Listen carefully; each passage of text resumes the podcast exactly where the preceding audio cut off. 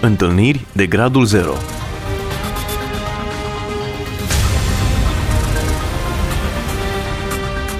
O emisiune realizată de Cristina Olariu.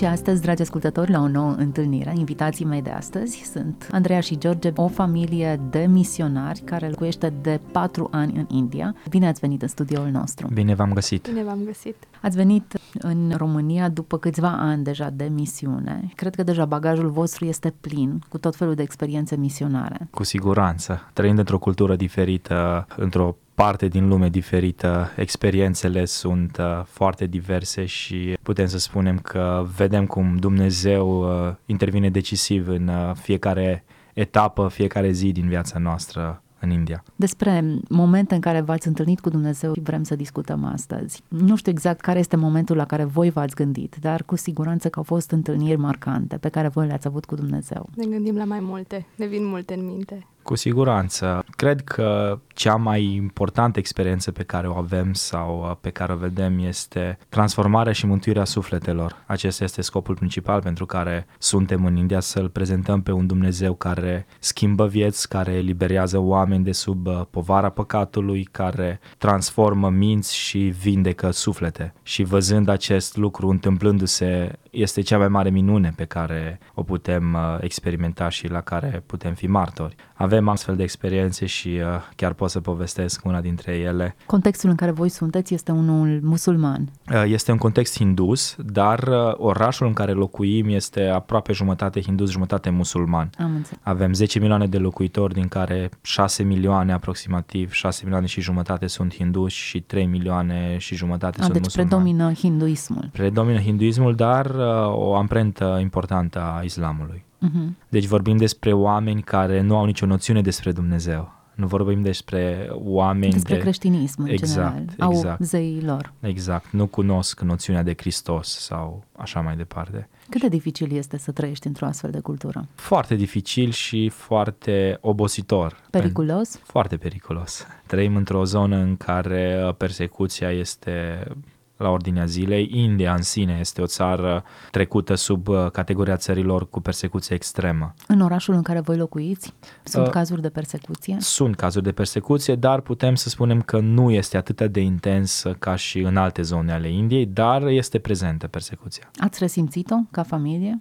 Da, chiar viața mea a fost pusă în pericol la un moment dat și am fost avertizat că viața mea este pusă în pericol, însă Cum ai fost avertizat? povestea pe scurt, am fost invitat să predic Evanghelia la o, o evangelizare care dura trei zile și a doua zi seara urma să predic eu. Și uh, în prima seară am fost prezentat pe scenă fiind alb, uh, fiind diferit față de ei, uh, oamenii trebuiau să se mă cunoască. Însă a doua zi dimineața grupul de păstori care a organizat evenimentul a venit la noi la hotel, la mine și la păstorul cu care eu lucrez.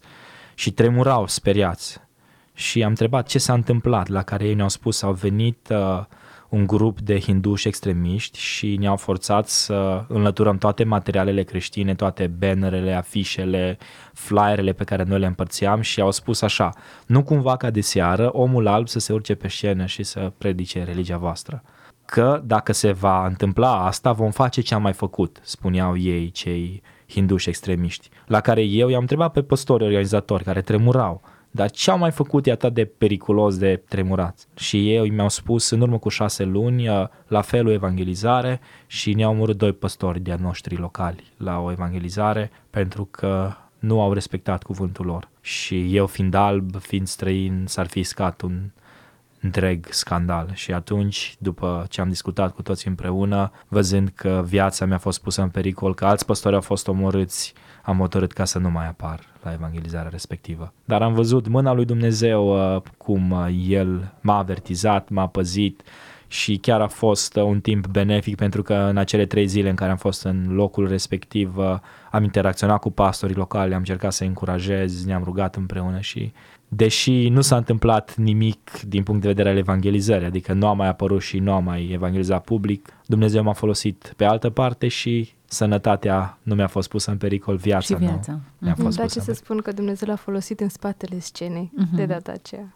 La fel de important, uneori poate chiar mai important ce Cu se întâmplă în siguranță. spatele scenei. Exact. Ne-ați uh, zis despre convertiri miraculoase. Da, am avea mai multe exemple, dar Mhm. uh, o să vă spun eu un exemplu pentru că persoana respectivă mi-a devenit prieten foarte bun. Uh, Noi ajunsesem în India în anul 2014 și uh, noi lucrăm cu un grup de oameni mai diferit puțin. Noi lucrăm cu castele înalte și uh, grupul acesta este foarte greu de evangelizat. Durează timp și evangelizarea se face doar în baza unei relații. Și am legat relații cu o familie și încet, încet am început să îi vorbesc despre Hristos bărbatului respectiv. Te primeau ca Uh, om alb sau... Da, faptul că suntem albi avem un avantaj.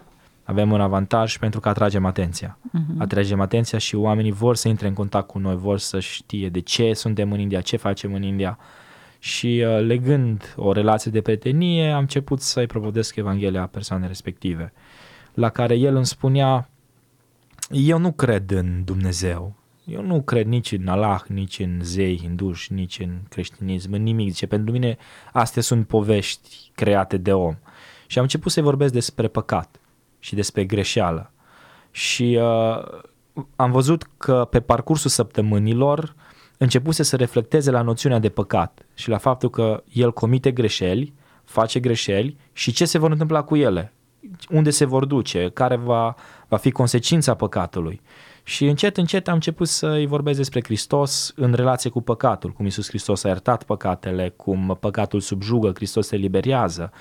Și uh, reflectând tot mai mult uh, în timp a recunoscut că este un om păcătos și are nevoie de, de iertarea lui, lui Hristos și acest proces a durat vreo 2 ani și ceva de zile. Și am văzut cum un om care nu cunoștea nimic despre Hristos, care avea influențele altor religii, care el se declarase a fiind ateu, l-a primit pe Iisus Hristos fiind convins de, de povara păcatului și uh, s-a botezat în apă, după aceea am ținut uh, la noi în apartament întâlniri de ucenicizare cu el și soția lui și cu ajutorul Domnului astăzi sunt slujitori în biserică și sunt oameni liberi.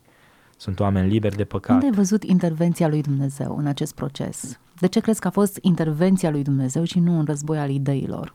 Pentru că argumentele filozofice, să spun așa, sau religioase au fost prea puține. Mult mai mult discutam despre, despre păcate și despre greșeli pe care el le comitea și îmi spunea de ele. Și discutam despre zbuciumul pe care îl avea în interior vis-a-vis de greșelile, de păcatele pe care le avea și uh, în antiteză eu îl prezentam pe un Iisus Hristos care îi liberează. Și mi-am dat seama, am văzut că în momentele acelea vorbele au fost de pe Iisus. Lucrarea Duhului Sfânt a fost cea care l-a convins că de fapt el are nevoie de Hristos. Și uh, în, în dese rânduri observăm că argumentele noastre, deși sunt pertinente sau logice, nu valorează nimic dacă nu sunt însoțite de puterea Duhului Sfânt și de Dumnezeu care îți vorbește în conștiința ta și îți spune, omule, ai nevoie de iertare, ai nevoie de Hristos, trebuie să fii liber și nu este altă cale decât Isus Hristos care te iubește. Și faptul că El este iubit, deși comite greșeli, l-a marcat. În momentele acelea am văzut intervenția Duhului Sfânt. Da,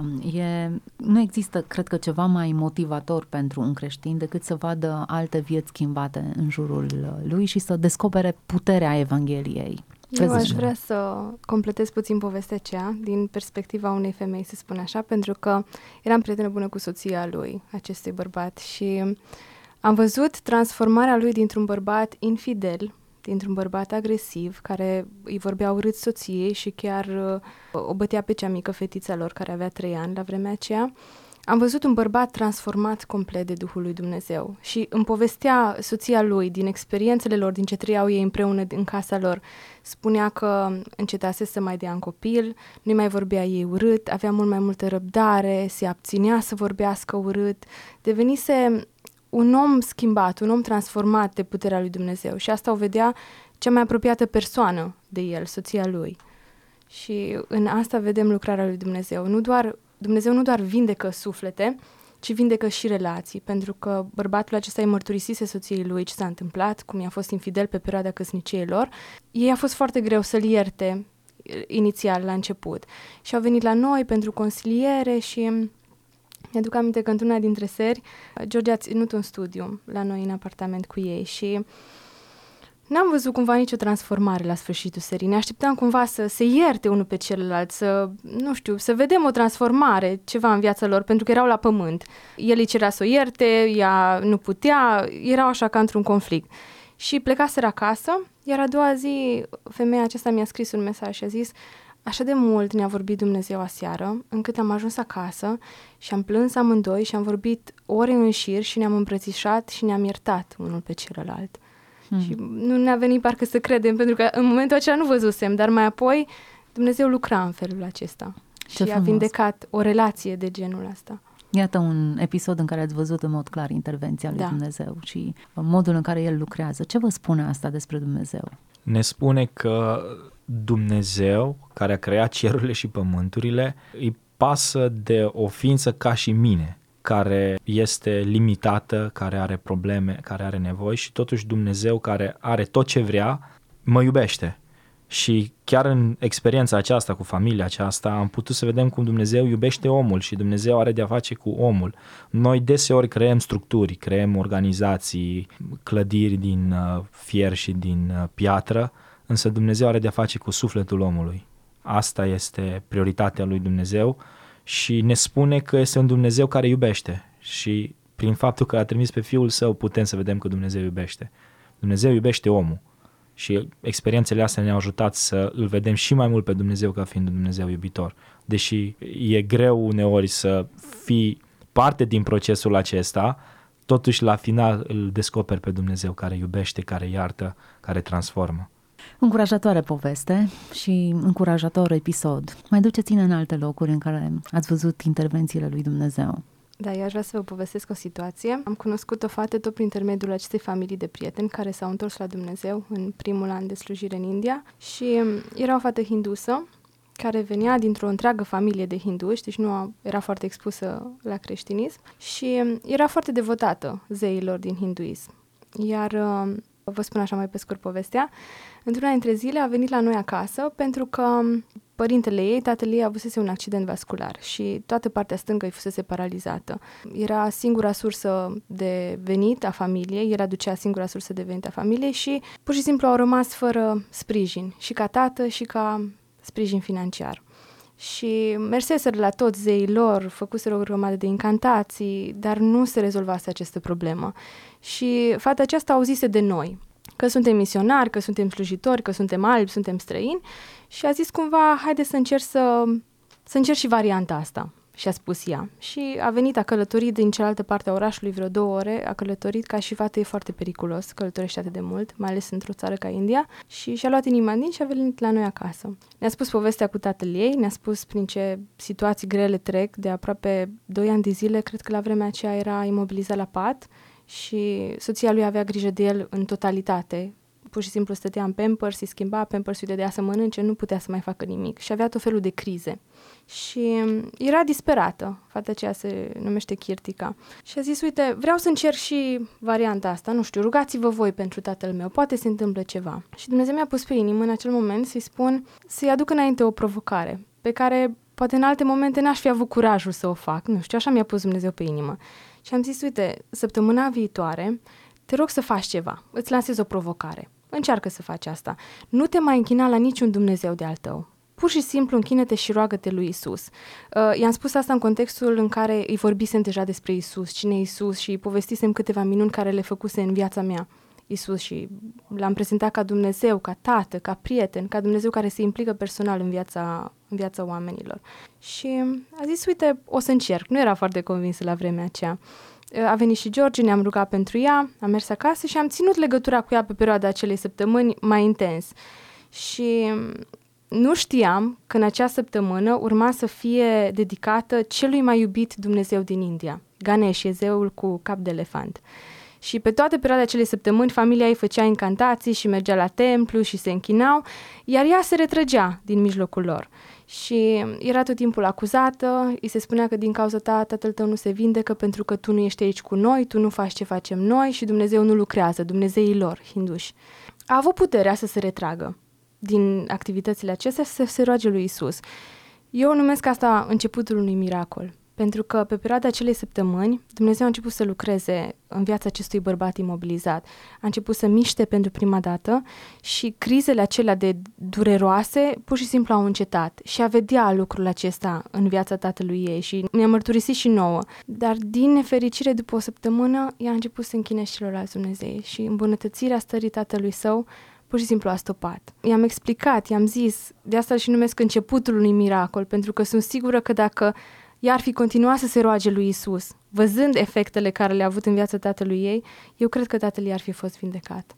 Mai păstrați legătura cu această fată? Din păcate nu. Și nu pentru că nu am fi vrut, ci pur și simplu ea nu a mai lucrat în contextul și-a dat demisia de unde lucra și am pierdut legătura pe parcurs.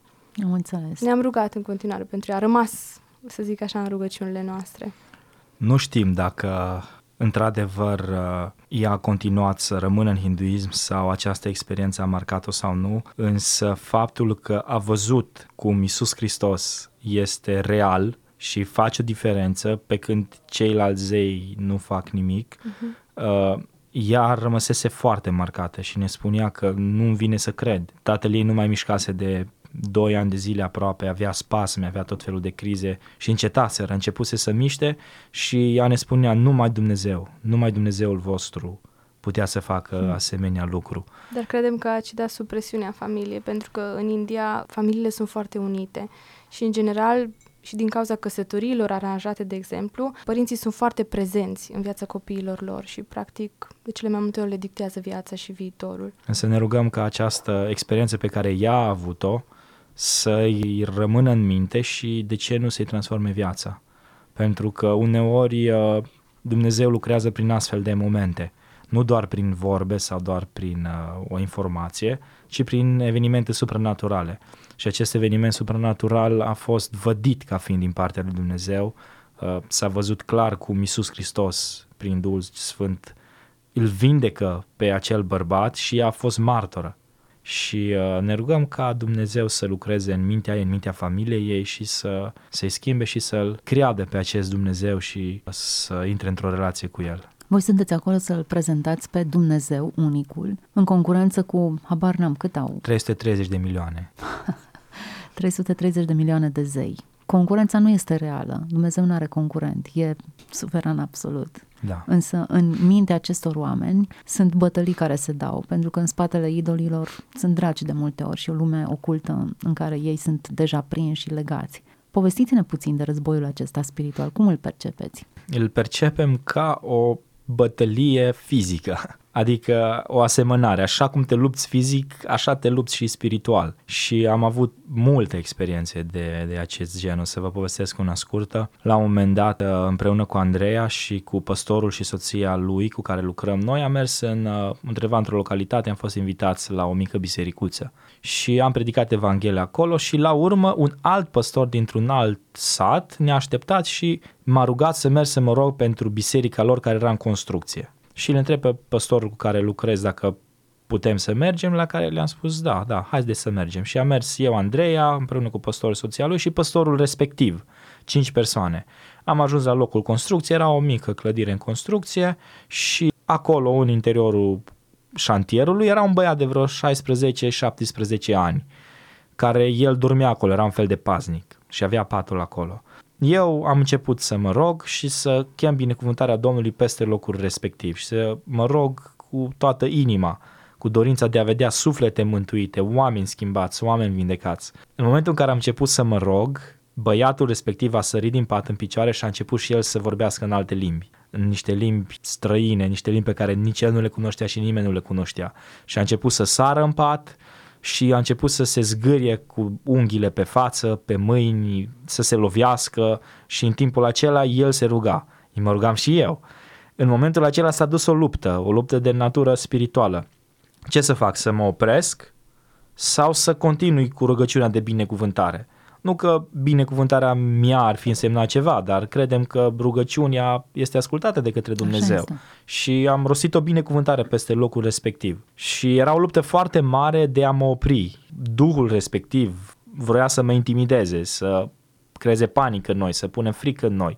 Însă în momentele acelea veneau versete din Biblie, în special uh, din uh, Romani, capitolul 8, versetul 15, dacă nu mă șel, ne spune că noi nu am primit un duc de frică, ci un duc de înfiere, care ne face să strigăm Ava, adică Tată. Și în momentul acela am înțeles că eu mă rog Tatălui meu, Dumnezeului Creator. Și am început să mă rog și mai cu foc, și mai cu dorință, și mai cu pasiune. Și cum mă rugam eu mai cu dorință și cu pasiune, la fel și el. Striga în alte limbi, se lovea și toată această scenă a durat undeva la vreo două, trei minute, însă în momentul în care eu am zis în numele lui Hristos m-am rugat amin, în momentul acela el a căzut lat în pat. Pur și simplu a căzut lat și a rămas imobilizat pentru o perioadă de timp, pentru câteva minute. Și uh, la urmă, după ce s-a încheiat rugăciunea, mă întretam spre păstorul uh, care era responsabil de construcția respectivă și l-am întrebat ce cu băiatul, ce s-a întâmplat cu el. În momentul ăla băiatul s-a ridicat și a venit la noi și a început să ne spună cum de fapt nu a știut ce s-a întâmplat cu el, de fapt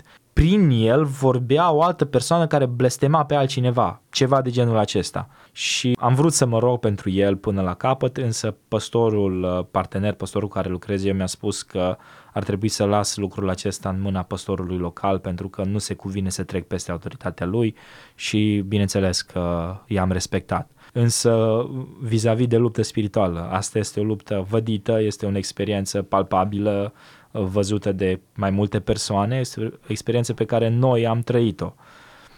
Lupta spirituală este una reală și în viața noastră în sensul următor. Deseori, după anumite momente de evangelizare sau la biserică, pur și simplu suntem, suntem terminați.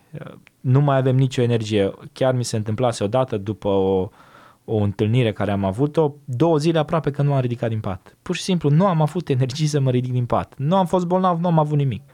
Hmm. Este o luptă pe care o resimțim fizic. fizic. Uh, slavă Domnului că Dumnezeu uh, ne-a, ne-a dat har și putere ca relația noastră de soție să crească și să fie tot mai puternică. Însă și la nivel emoțional, la nivel intelectual, uh, resimți tot felul de, de lupte spirituale. Având în vedere că noi locuim într-o clădire unde sunt 50 de apartamente și din cele 50 de apartamente, 49 sunt locuite de hinduși, una de noi.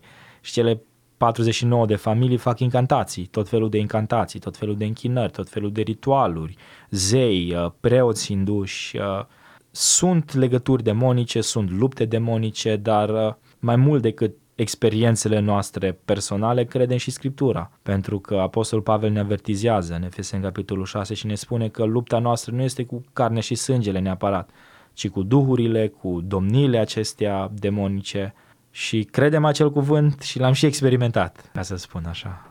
E tulburător să locuiești într-un astfel de loc. Când veniți în țară, simțiți o diferență spirituală?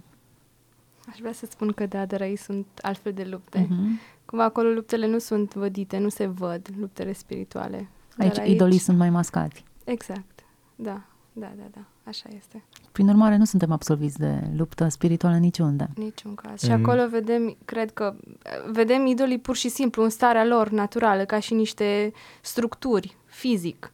Deci îi vedem la orice pas. Dar aici sunt lucrurile parcă ușor ascunse. Mm-hmm. Nu ne închinăm unui idol, dar avem obiceiuri care ne posede, să zic așa, obiceiuri rele. Am înțeles. Ce vă dă putere să rezistați? În primul rând, puterea Duhului. Sunteți voi mai strong, no, așa, mai no, special? Nu, no, nici într-un caz. Chiar suntem, uh, suntem oameni normali, ca și oricare alt om.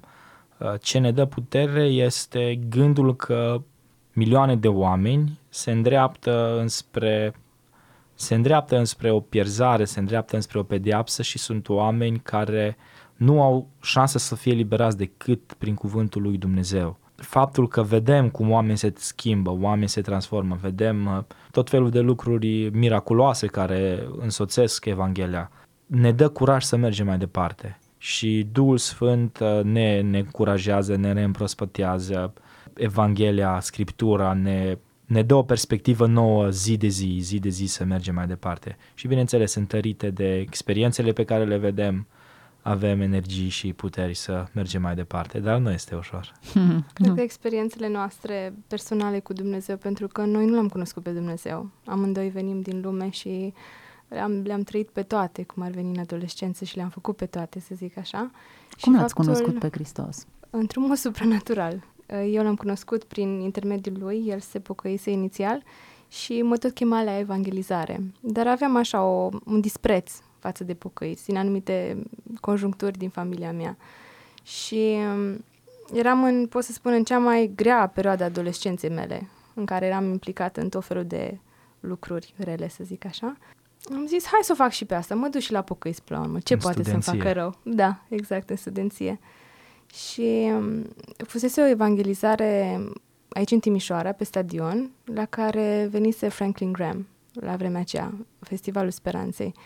Și um, am zis, hai că mă duc să văd ce se întâmplă. Și ce m-a marcat în acel moment a fost faptul că m-a simțit iubită de Dumnezeu în profida tuturor păcatelor mele. Pur și simplu iubirea asta lui m-a pus la pământ, m-a pus pe genunchi la propriu și spiritual, emoțional la fel. Și mi-aduc aminte că am ajuns în camera de cămin, eram singură și am căzut pe genunchi și mă rugam lui Dumnezeu și am zis, Doamne, dacă chiar așa ești Tu, cum te-am simțit, eu am zis, te rog, schimba acum toată viața mea și eliberează-mă de toate obiceiurile astea rele. Și um, vă spun sincer, îmi plăcea să beau bere la canetă, mi-aduc aminte, și aveam bere în frigider și mi-am dus să-mi iau caneta și să beau.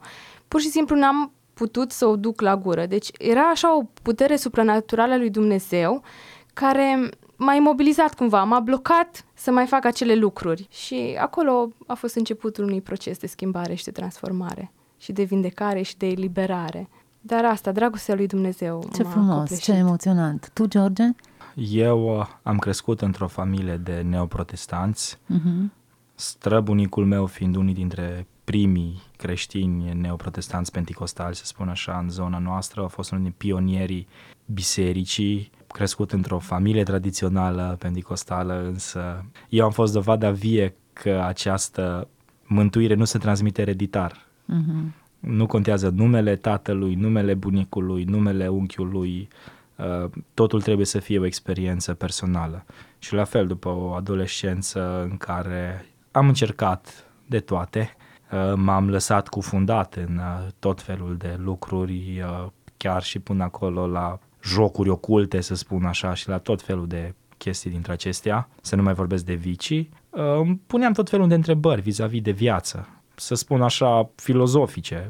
De ce existăm? De ce există materie? De ce exist eu? De ce există lume? ce cu sufletul meu? ce cu mintea mea? De ce am suflet? Tot felul de chestii, de întrebări dintre acestea și nu reușeam să găsesc un răspuns decât să văd greșelile din viața mea, decât să văd prostiile pe care le fac, tristețea din viața mea, să spun așa, dezamăgirile pe care le aduceam părinților mei și m-am rugat și am zis Dumnezeu, dacă tu într-adevăr existi așa cum spun alții, pentru că eu nu te cunosc, nu știu cine ești, descoperă-mi-te, arată-mi-te într-un fel sau în altul, să văd că existi și să, să interacționez cu tine. Și Dumnezeu mi s-a arătat. Dumnezeu mi s-a arătat, uh, chiar eram uh, în biserică și deși crescusem în biserică, niciodată nu mi-a vorbit nimic, n-am trăit nicio emoție sau niciun sentiment. Deja aveam uh, 17 spre 18 ani, eram în biserică și pur și simplu Dumnezeu m-a frânt, mi-a frânt.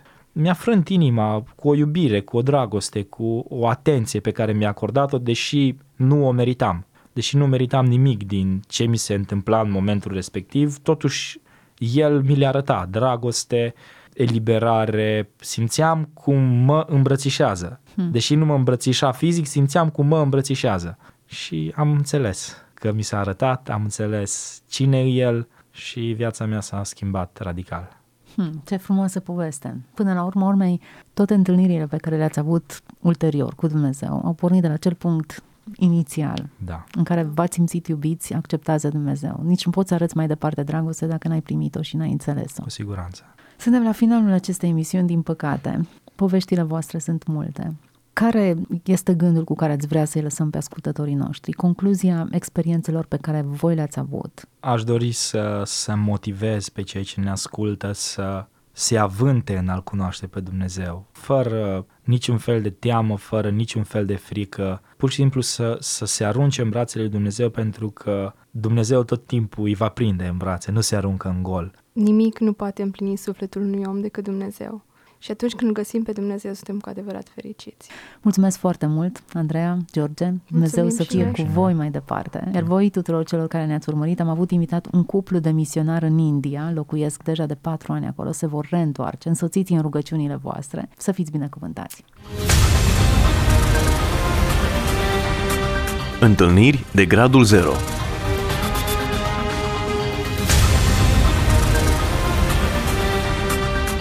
O emisiune realizată de Cristina Olariu.